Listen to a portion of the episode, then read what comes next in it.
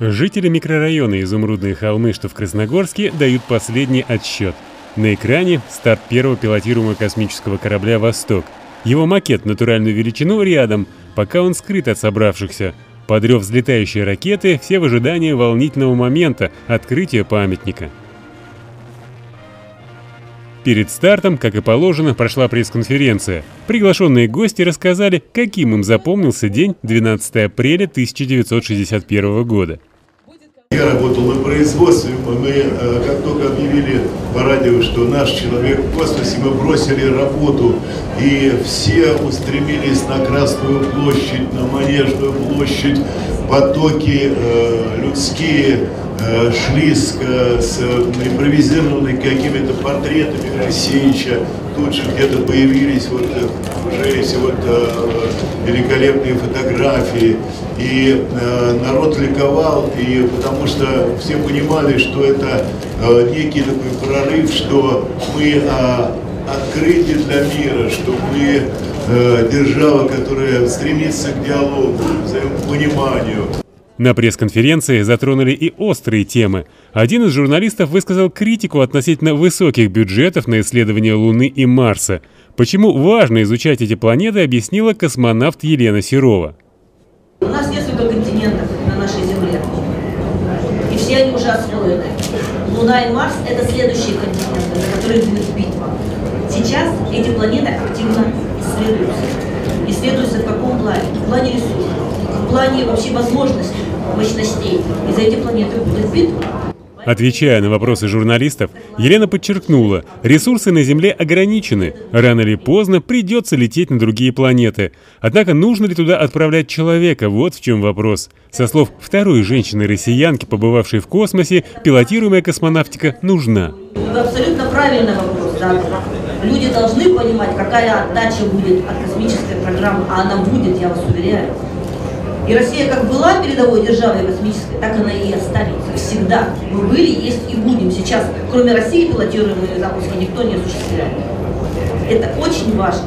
Среди приглашенных гостей были и те, кто лично знал Юрия Гагарина. Каким он парнем был, вспоминал Иосиф Кобзон. Кстати, Брунов, который был конферансье, подошел к Гагарину, поставили, он говорит: Юрий Алексеевич, напишите мне, пожалуйста, автограф, чтобы мои соседи сдохли от зависти.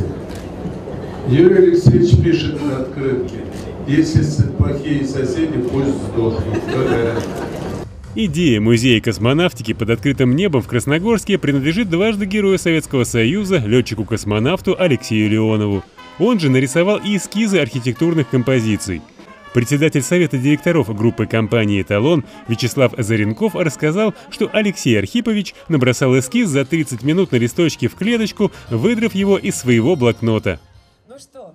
И вот сегодня уже спустя 2 года вы видите, какой замечательная композиция получилась по его реальным нормальным эскизам. Я хранил этот листочек в сейфе у себя. Я думаю, он очень дорогого стоит и для меня, и для всех тех людей. Я думаю, он попадет в музей космонавтики, и все с ним могут увидеть, как рождаются идеи, и как Алексей Архипович увлеченно, абсолютно увлеченно реализовывает эти идеи. Спасибо огромное. Первый макет космического корабля появился на Аллее Космонавтов год назад.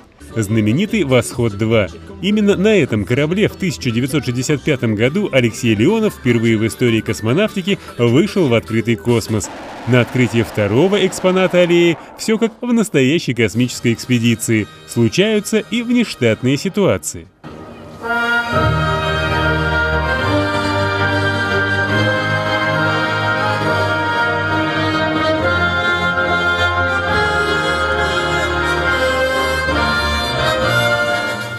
Полотно, укрывавшее макет, зацепилось за выступ корабля и в нужный момент не упало.